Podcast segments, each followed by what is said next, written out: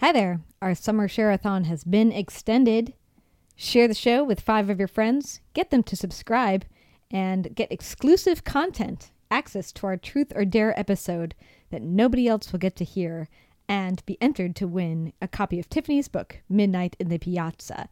Extended till October 1st. Spread the word, tell a friend. Read more at thebittersweetlife.net on our About page.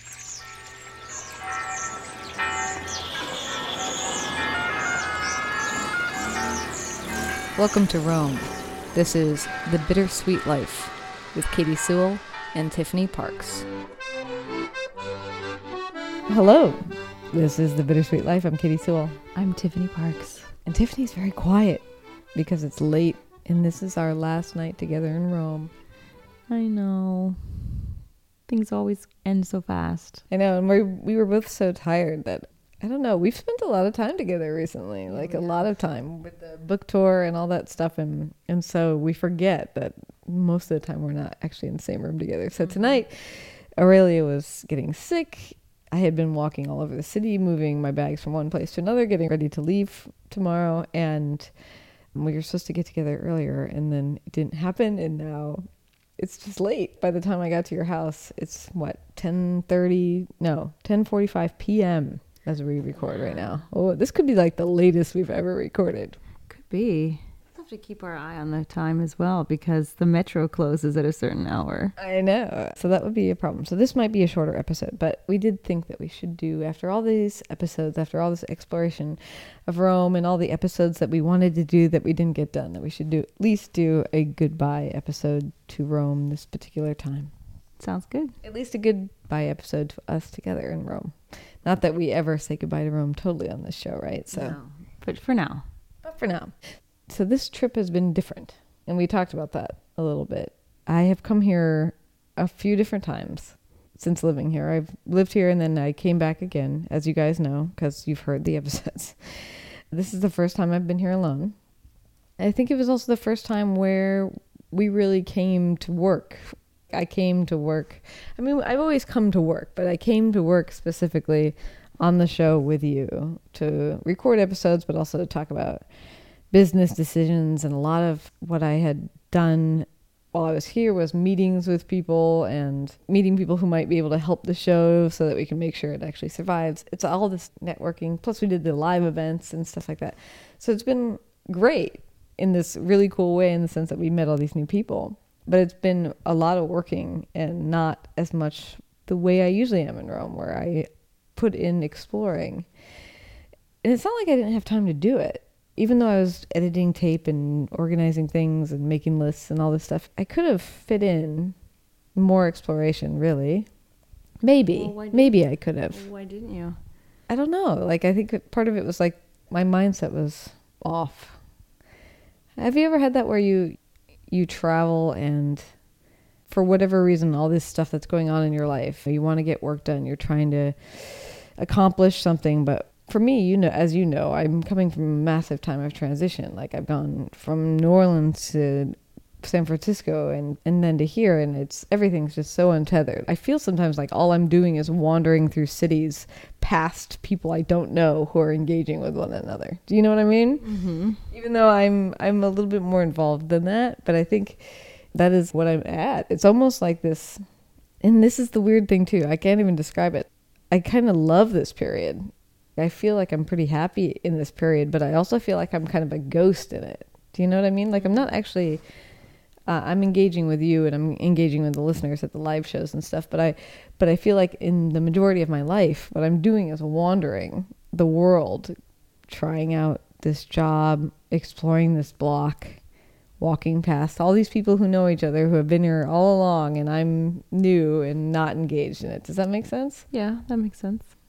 Does it feel weird? Does it feel lonely?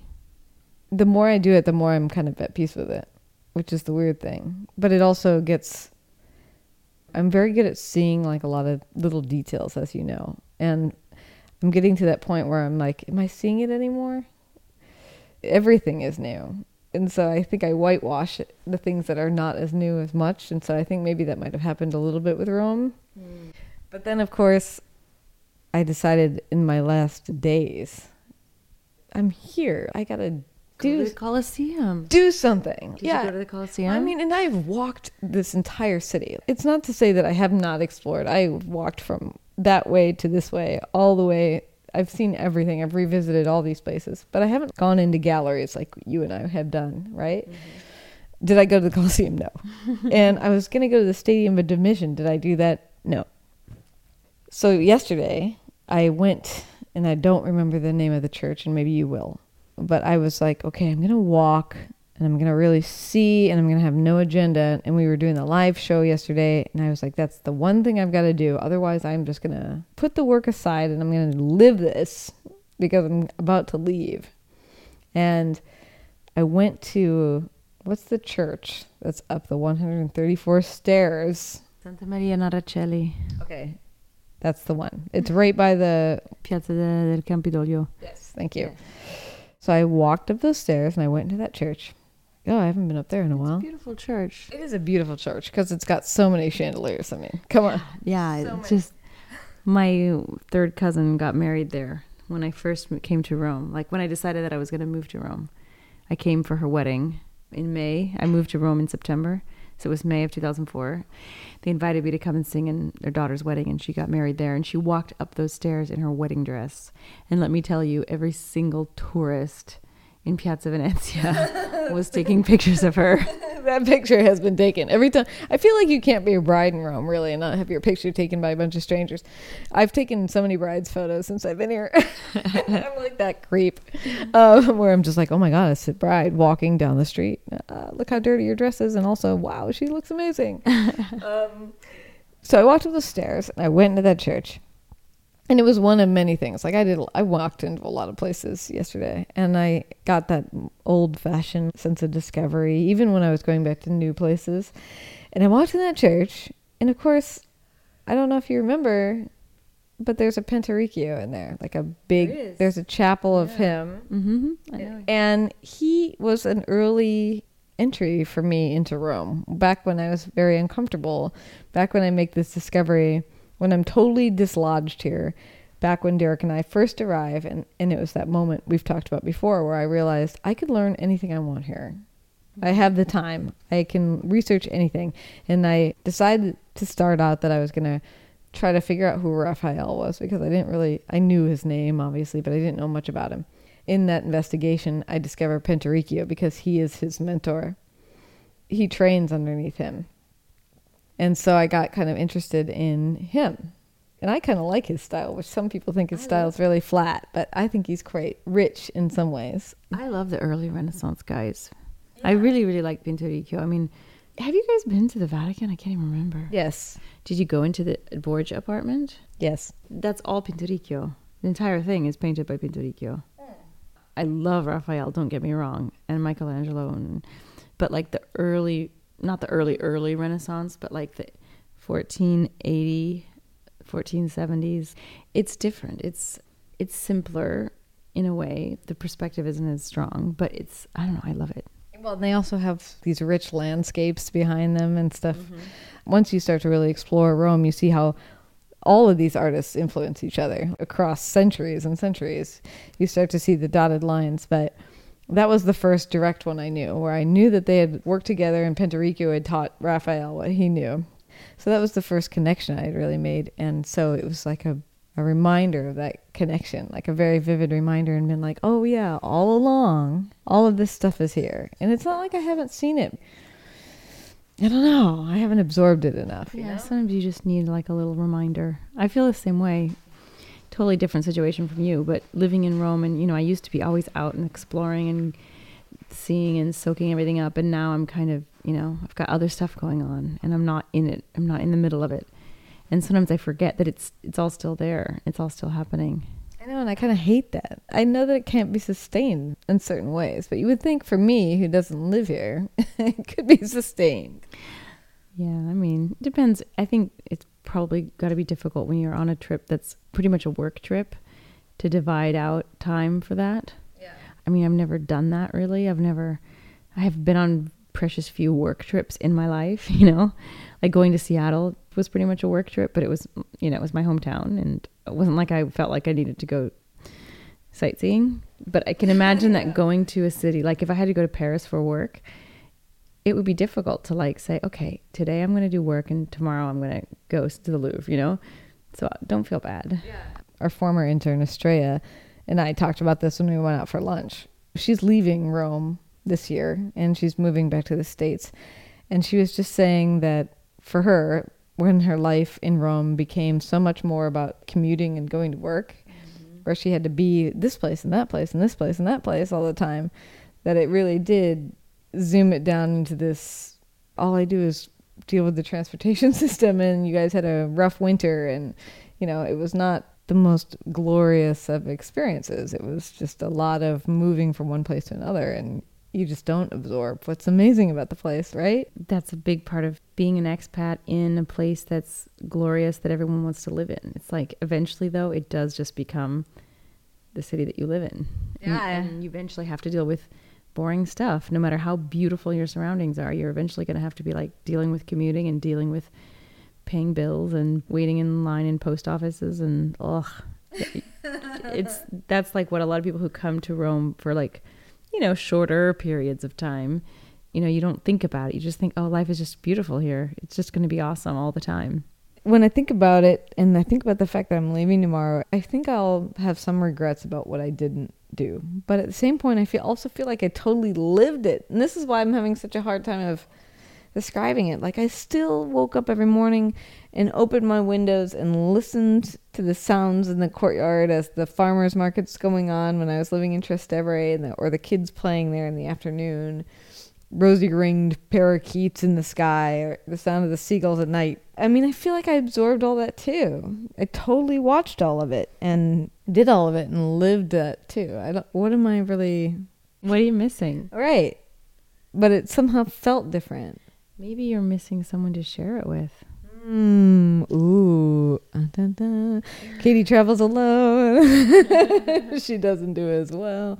I actually think I did pretty well too, by the way. You did, you did. But I can imagine that, especially if you've always shared Rome with Derek, you know, to come back alone for the first time, might feel a little bit like, oh, you know, you turn almost automatically to be like, oh my God, look at that. Oh, wait a minute, I'm alone. well, and to be fair, I think it's also you. What do you mean? Not to make a point on it, but you and I have spent a ton of time together. But the you that used to be like, on Saturday we're going to such and such an exhibit. When I lived here, we had that habit of every Tuesday you came over, we had tea, we recorded a podcast. Then other days you might come over for tea or you might not, but I definitely saw you on Saturday and we went and did something. Yeah, yeah, we definitely did. I that was nice. I miss those days. I mean, I love my life now. I love my Aurelio and and everything, but I do kind of miss just being like, okay, it's Saturday. Let's go to an exhibit. So yeah, I think I was also just missing that. Your That- exploration partner. If I don't have an exploration partner, does that mean that I work, cook pasta alone at home, and like watch Netflix? Is that what I do?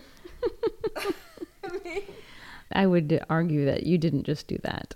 Very early on, I went to the non-Catholic cemetery, the Protestant cemetery. I love that place. Yeah, I love it too, and it's sort of like going to a park in the city, filled with cats and dead people, and beauty. Keats became sort of a theme. Like I went to his grave mm-hmm. at the beginning, as I often do. I often go there as an early start because I'm, you know, you think I'm morbid, but I think I'm existential.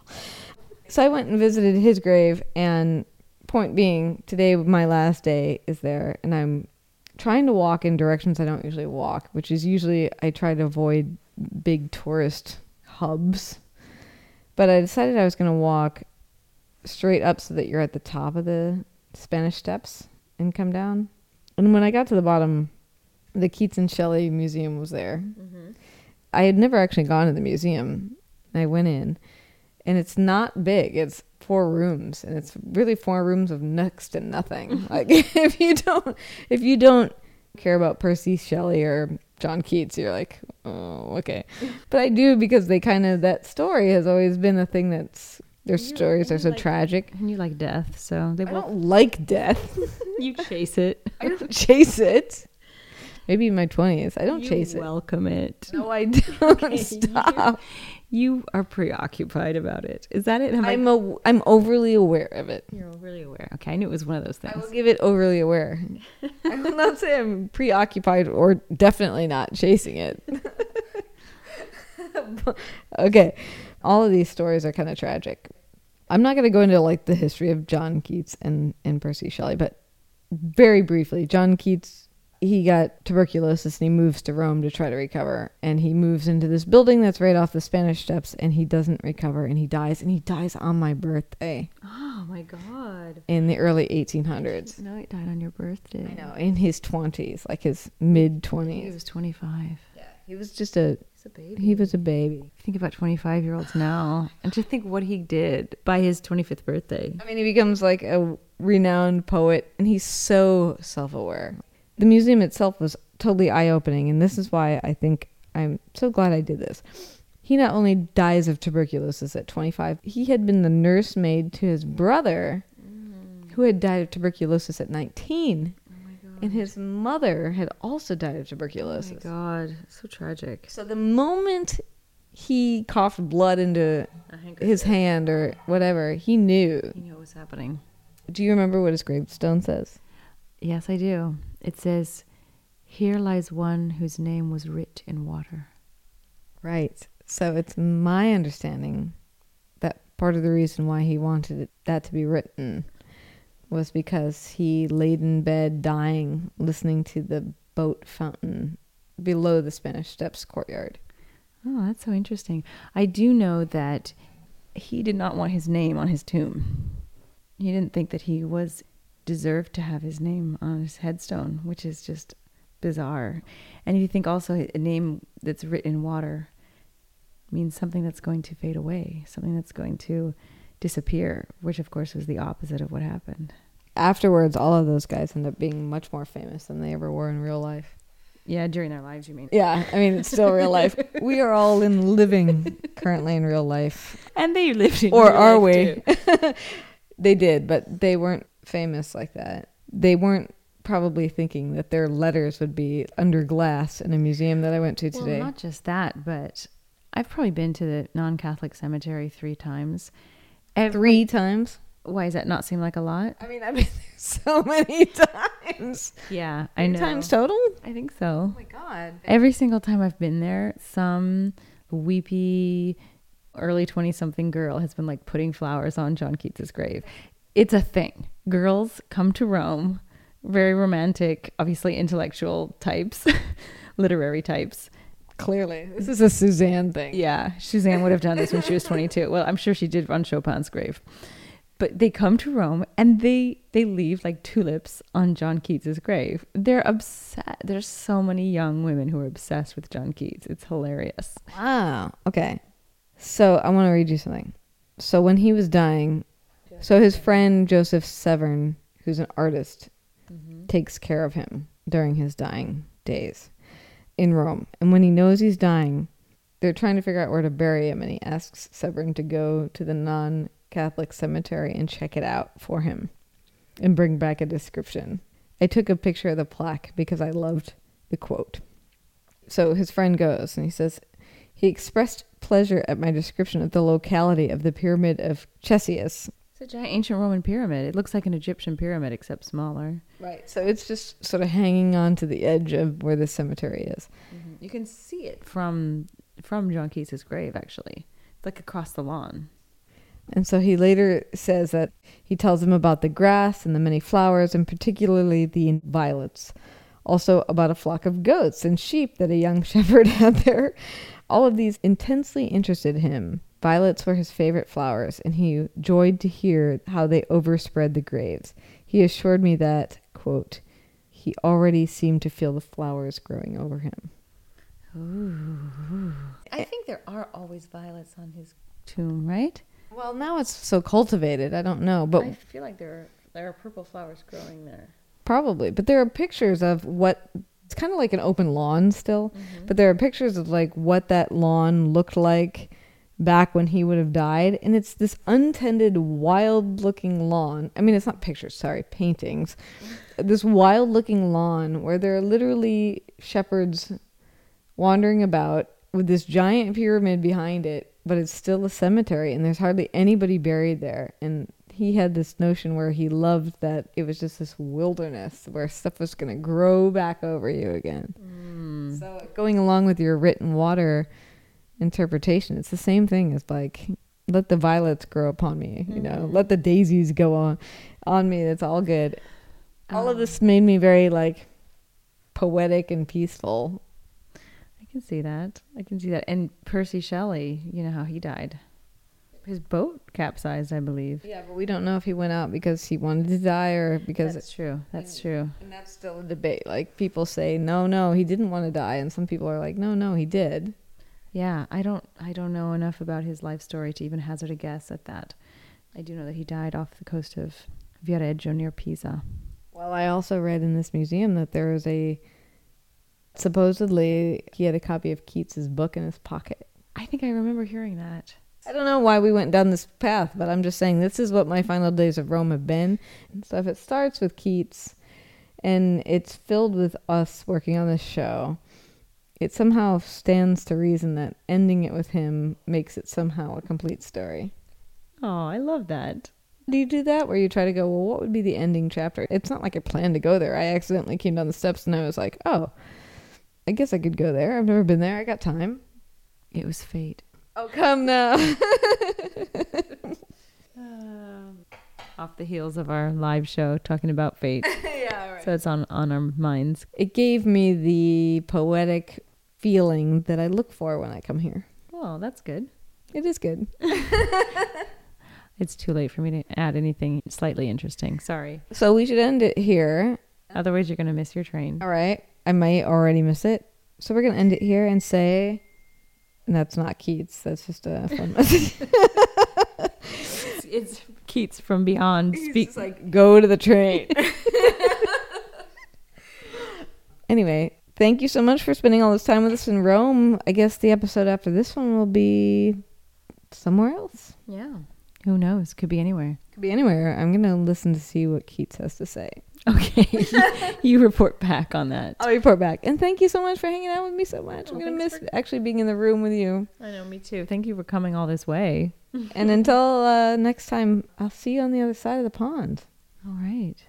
Until next time, this is The Bittersweet Life. I'm Katy Sewell. I'm Tiffany Parks. Join us again. Bye. Visit the donate page on our website, thebittersweetlife.net. All donations are reserved exclusively for the creation of audio content. Your financial support keeps us strong. Thank you.